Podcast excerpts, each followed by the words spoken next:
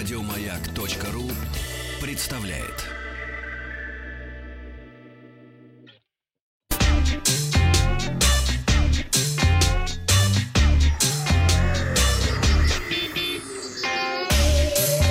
Страна транзистория.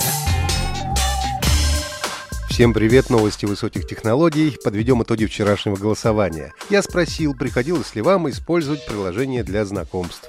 Елизавета нашла не только много знакомых, с которыми продолжает общаться, но и мужа, с которым уже почти 9 лет. Но Елизавета скорее исключение из правил. Большинство наших слушателей предпочитают знакомиться в реальной жизни. К новостям.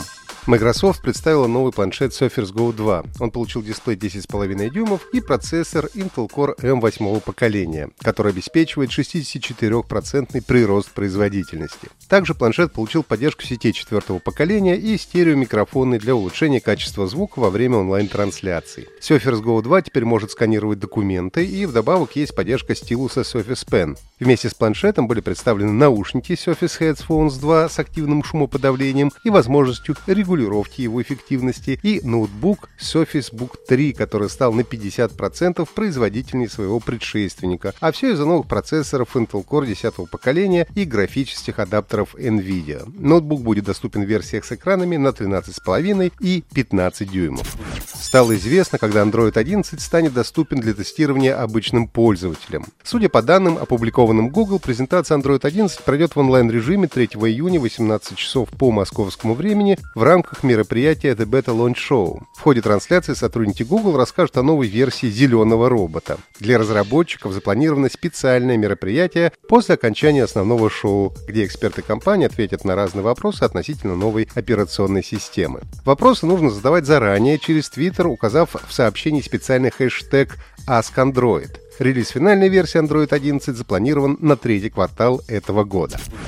В Яндекс.Школе появилась возможность подобрать онлайн-кружки для детей. Теперь на портале можно найти информацию о дополнительных дистанционных занятиях, которые помогут детям проводить время с пользой в условиях самоизоляции. Сейчас в каталоге платформы для дистанционной учебы собрана информация преимущественно о технологических кружках, от занятий по инженерии и конструированию до курсов по нейротехнологиям. Пользователи смогут выбрать платные и бесплатные кружки, подобрать подходящий формат обучения и, конечно, тематику занятий. Онлайн-курсы, лекции, вебинары отобраны и рекомендованы кружковым движением НТИ.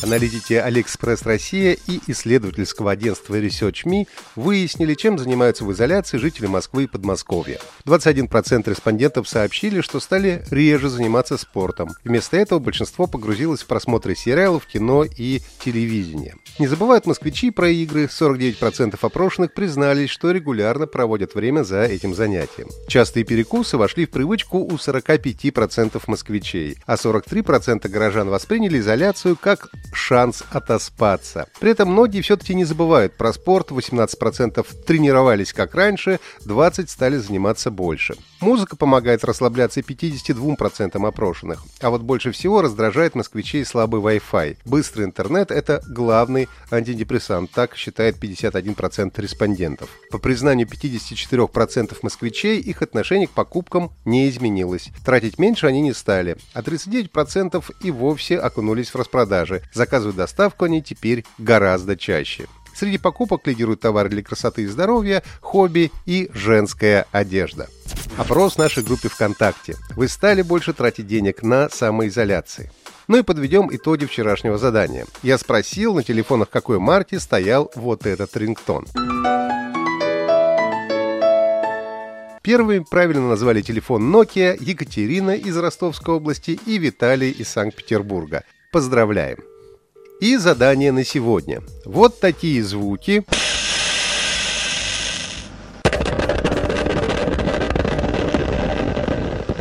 издавал советский игровой автомат, имитирующий торпедную атаку подводной лодки по движущимся кораблям. Это один из первых игровых автоматов, выпускавшихся в СССР. Стоимость одной игры была 15 копеек. Вам нужно ответить, как назывался этот игровой автомат. На сегодня у меня все. Подписывайтесь на подкасты Транзистории на сайте Маяка и оставляйте свои комментарии в Apple подкастах.